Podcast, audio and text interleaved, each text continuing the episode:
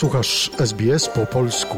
Więcej ciekawych historii znajdziesz na stronie sbs.com.au ukośnik polisz.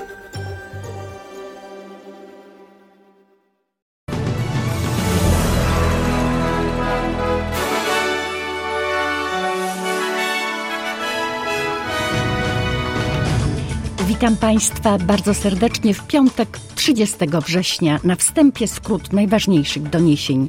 Władze australijskie zniosą obowiązek izolacji osób zakażonych COVID dziewiętnaście i zlikwidują pomoc finansową wprowadzoną w pandemii. Oficjalny wskaźnik inflacji w Australii w skali rocznej obniżył się poniżej siedmiu procent. Kongres Stanów Zjednoczonych zatwierdził wypłatę dla Polski dwieście dziewięćdziesiąt milionów dolarów amerykańskich na wzmocnienie armii i bezpieczeństwa. A oto pełny przegląd wiadomości radia S B S. Dziś przed południem odbyło się spotkanie rządu federalnego Australii z premierami stanowymi i terytorialnymi. Uzgodniono, że od czternastego października zniesione zostaną obowiązkowe wymogi izolacji w przypadku COVID dziewiętnaście, a każda jurysdykcja wyda stosowne przepisy dotyczące zdrowia publicznego. Resorty stanowe i terytorialne mają ustalić zasady stosowania wyjątków, między innymi dla pracowników sektora opieki nad osobami chorymi i starszymi. Od połowy października zakończy się także wprowadzone w pandemii wsparcie finansowe dla osób chorych na koronawirusa. Przed dzisiejszym posiedzeniem Gabinetu Narodowego o ostrożność apelował przewodniczący Australijskiego Stowarzyszenia Medycznego profesor Steve Robson. Na antenie A B C ostrzegał przed narażeniem społeczeństwa na ryzyko, przekonując, że, cytuję, ponownie obserwujemy za granicą ogromny wzrost liczby przypadków COVID. Zbliża się sezon wakacyjno-świąteczny, kiedy ludzie będą podróżować po całym świecie. Uważamy, że jest to czas znacznego ryzyka i apelujemy o ostrożność, ponieważ musimy chronić system opieki zdrowotnej oraz osoby starsze i niepełnosprawne. Najnowsze dane dotyczące inflacji w Australii wykazują nieznaczny spadek tego wskaźnika z siedmiu procent w skali rocznej w lipcu do sześć przecinek osiem procent w sierpniu. Australijskie Biuro Statystyczne postanowiło teraz publikować informacje o inflacji co miesiąc, a nie jak dotąd raz na kwartał. W ciągu dwunastu miesięcy do sierpnia do wzrostu inflacji najbardziej przyczynił się wzrost kosztów budowy nowych domów i mieszkań o ponad dwadzieścia procent oraz paliwa samochodowe, które zdrożały w tym samym czasie o piętnaście procent. Natomiast wzrost cen żywności i napojów niealkoholowych wyniósł w tym samym okresie prawie dziesięć procent. Niewielki spadek rocznej stopy inflacji od lipca do sierpnia wynikał ze spadku cen tych paliw spowodowanego tymczasowym obniżeniem akcyzy o połowę. NATO ostrzega przed atakiem na jakąkolwiek infrastrukturę krytyczną sojuszników, głosi oświadczenie Rady Północnoatlantyckiej. To reakcja krajów członkowskich na uszkodzenie Nord Stream jeden i dwa na międzynarodowych wodach Bałtyku. Pod oświadczeniem podpisały się także dwa kraje zaproszone do sojuszu, Finlandia i Szwecja. Wszystkie dostępne informacje wskazują, że były to celowe, lekkomyślne i nieodpowiedzialne akty sabotażu. Wycieki gazu stwarzają ryzyko dla żeglugi i powodują szkody dla środowiska, napisano w oświadczeniu Rady Północnoatlantyckiej. Prezydent Ukrainy Wołodymir Zełenski zwrócił się do ludów Kaukazu, Syberii i rdzennych mieszkańców innych ziem, które władze Rosji chcą zniszczyć przez zbrodniczą mobilizację, wciągając je do wojny z Ukrainą. Zełenski ostrzegł, że mobilizacja przeprowadzona przez Moskwę to dopiero początek, a teraz mobilizacja walczyć, by nie zginąć. Brońcie swojej wolności teraz na ulicach i placach, abyście później nie musieli walczyć w górach i lasach o swoje prawo do życia, gdy władze rosyjskie rozpoczną kolejne fale mobilizacji. Tysiące ciał żołnierzy rosyjskich pozostaje na Ukrainie. Giną na polach, są przechowywane w kostnicach. To te, które nie zostały spalone przez rosyjską armię. Jedyna armia na świecie, która prowadzi mobilne krematoria do pozbywania się ciał własnych poległych żołnierzy, podkreślił. Dagestańczycy nie powinni umierać na Ukrainie. Czeczeni, Ingusze, Osetyjczycy, Cyganie i każdy inny lud, który trafił pod flagę rosyjską. Kongres Stanów Zjednoczonych zatwierdził wypłatę dla Polski dwieście dziewięćdziesiąt milionów dolarów amerykańskich w ramach zagranicznej pomocy wojskowej. Pieniądze zostaną przeznaczone na wzmocnienie armii i bezpieczeństwa.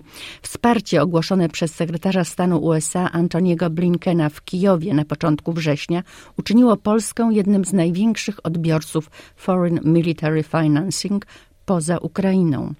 Polski wiceminister spraw zagranicznych Marcin Przydacz powiedział: To jest decyzja Kongresu Stanów Zjednoczonych po to, aby państwa wschodniej flanki, a przecież Polska jest stabilizatorem tej części świata, mogły jeszcze bardziej wyposażyć w odpowiednie uzbrojenie, aby móc odstraszać Rosję. W ciągu ostatniej doby wojska rosyjskie ostrzelały między innymi przystanek transportu publicznego w Mikołajewie.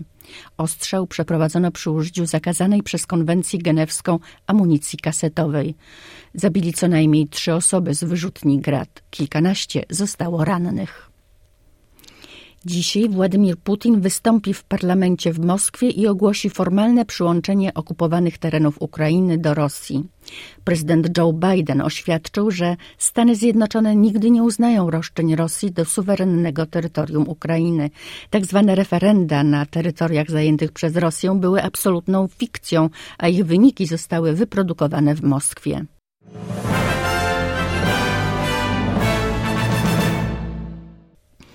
A oto kolejne wiadomości radia S B S. Na Florydzie miliony odbiorców zostało odciętych od dostaw prądu z powodu huraganu Ian. Liczba śmiertelnych ofiar żywiołu nie jest pewna. Fragmentaryczne doniesienia mówią na razie o kilku osobach. Huragan generuje wiatr ciągły o prędkości przekraczającej dwieście czterdzieści kilometrów na godzinę. W porywach jest nawet silniejszy. Obowiązkiem ewakuacji zostało objętych około dwa i pół miliona osób. Tym, którzy zdecydowali się przeczekać, władze przekazały, że jest już za późno na ucieczkę i powinni pozostać w domach. Prognozy przewidują, że w niektórych częściach Florydy fala sztormowa może osiągnąć nawet pięć i pół metra wysokości. Przed uderzeniem huraganu setki tysięcy mieszkańców wybrzeża Florydy udało się w głąb lądu do schronisk i hoteli. Część wyjechała do położonych na północ Georgii i Karoliny Południowej.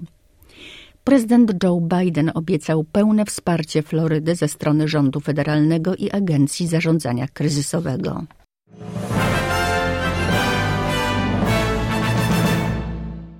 W Polsce Sejm przyjął ustawę przesuwającą termin wyborów samorządowych. Oznacza to przedłużenie trwającej kadencji jednostek samorządu terytorialnego do końca kwietnia przyszłego roku. Za ustawą głosowało dwieście trzydzieści jeden posłów, przeciw było dwieście dziewięć, wstrzymała się jedna osoba.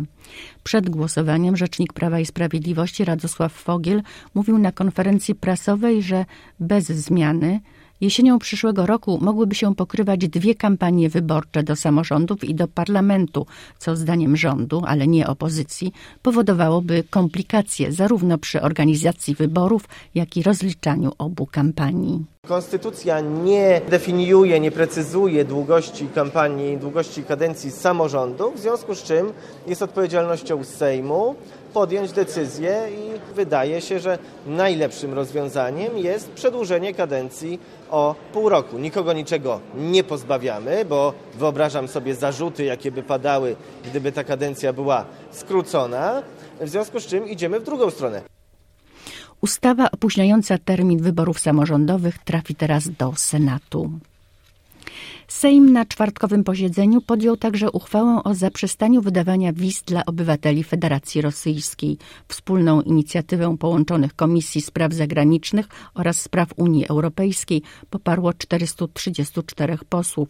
Żaden z obecnych na sali nie głosował przeciwko.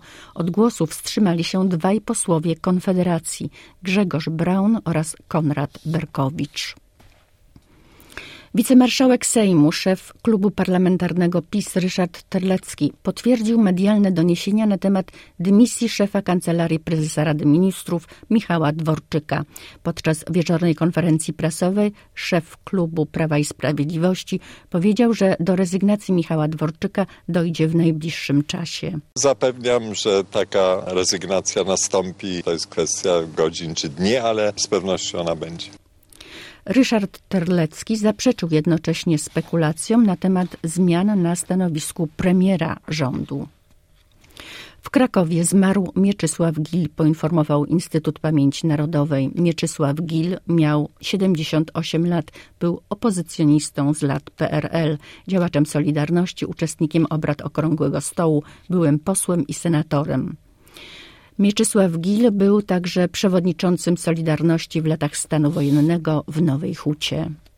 Amerykański aktor, producent filmowy i niegdyś gubernator Kalifornii Arnold Schwarzenegger zwiedził były niemiecki nazistowski obóz zagłady Auschwitz-Birkenau. Schwarzenegger oddał hołd ofiarom obozu i zapalił znicz przed ścianą straceń. W dawnej synagodze w Oświęcimiu aktor spotkał się z byłą więźniarką Lidią Maksymowicz.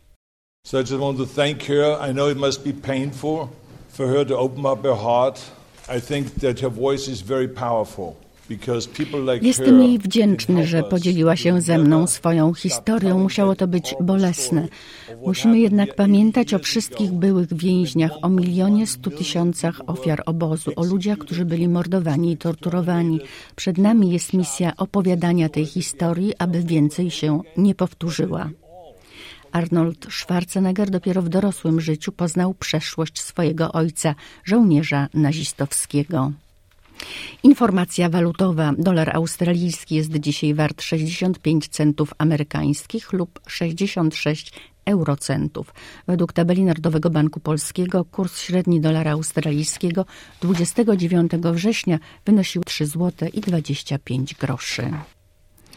Pogoda.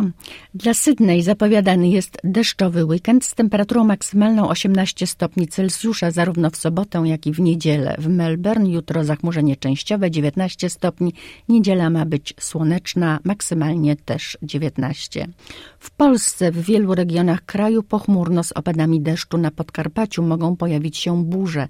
Na południu i środkowym wschodzie kraju temperatura maksymalna od dziewięciu do dwunastu stopni. Na pozostałym obszarze od trzynastu do siedemnastu stopni Celsjusza.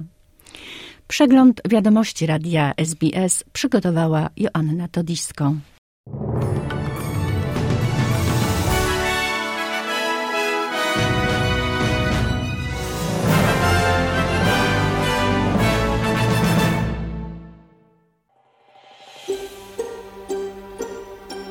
Zainteresowało Cię? Chcesz usłyszeć więcej? Słuchaj nas na podcastach dostępnych w Apple Podcast, Google Podcast czy Spotify lub w jakimkolwiek innym, który używasz.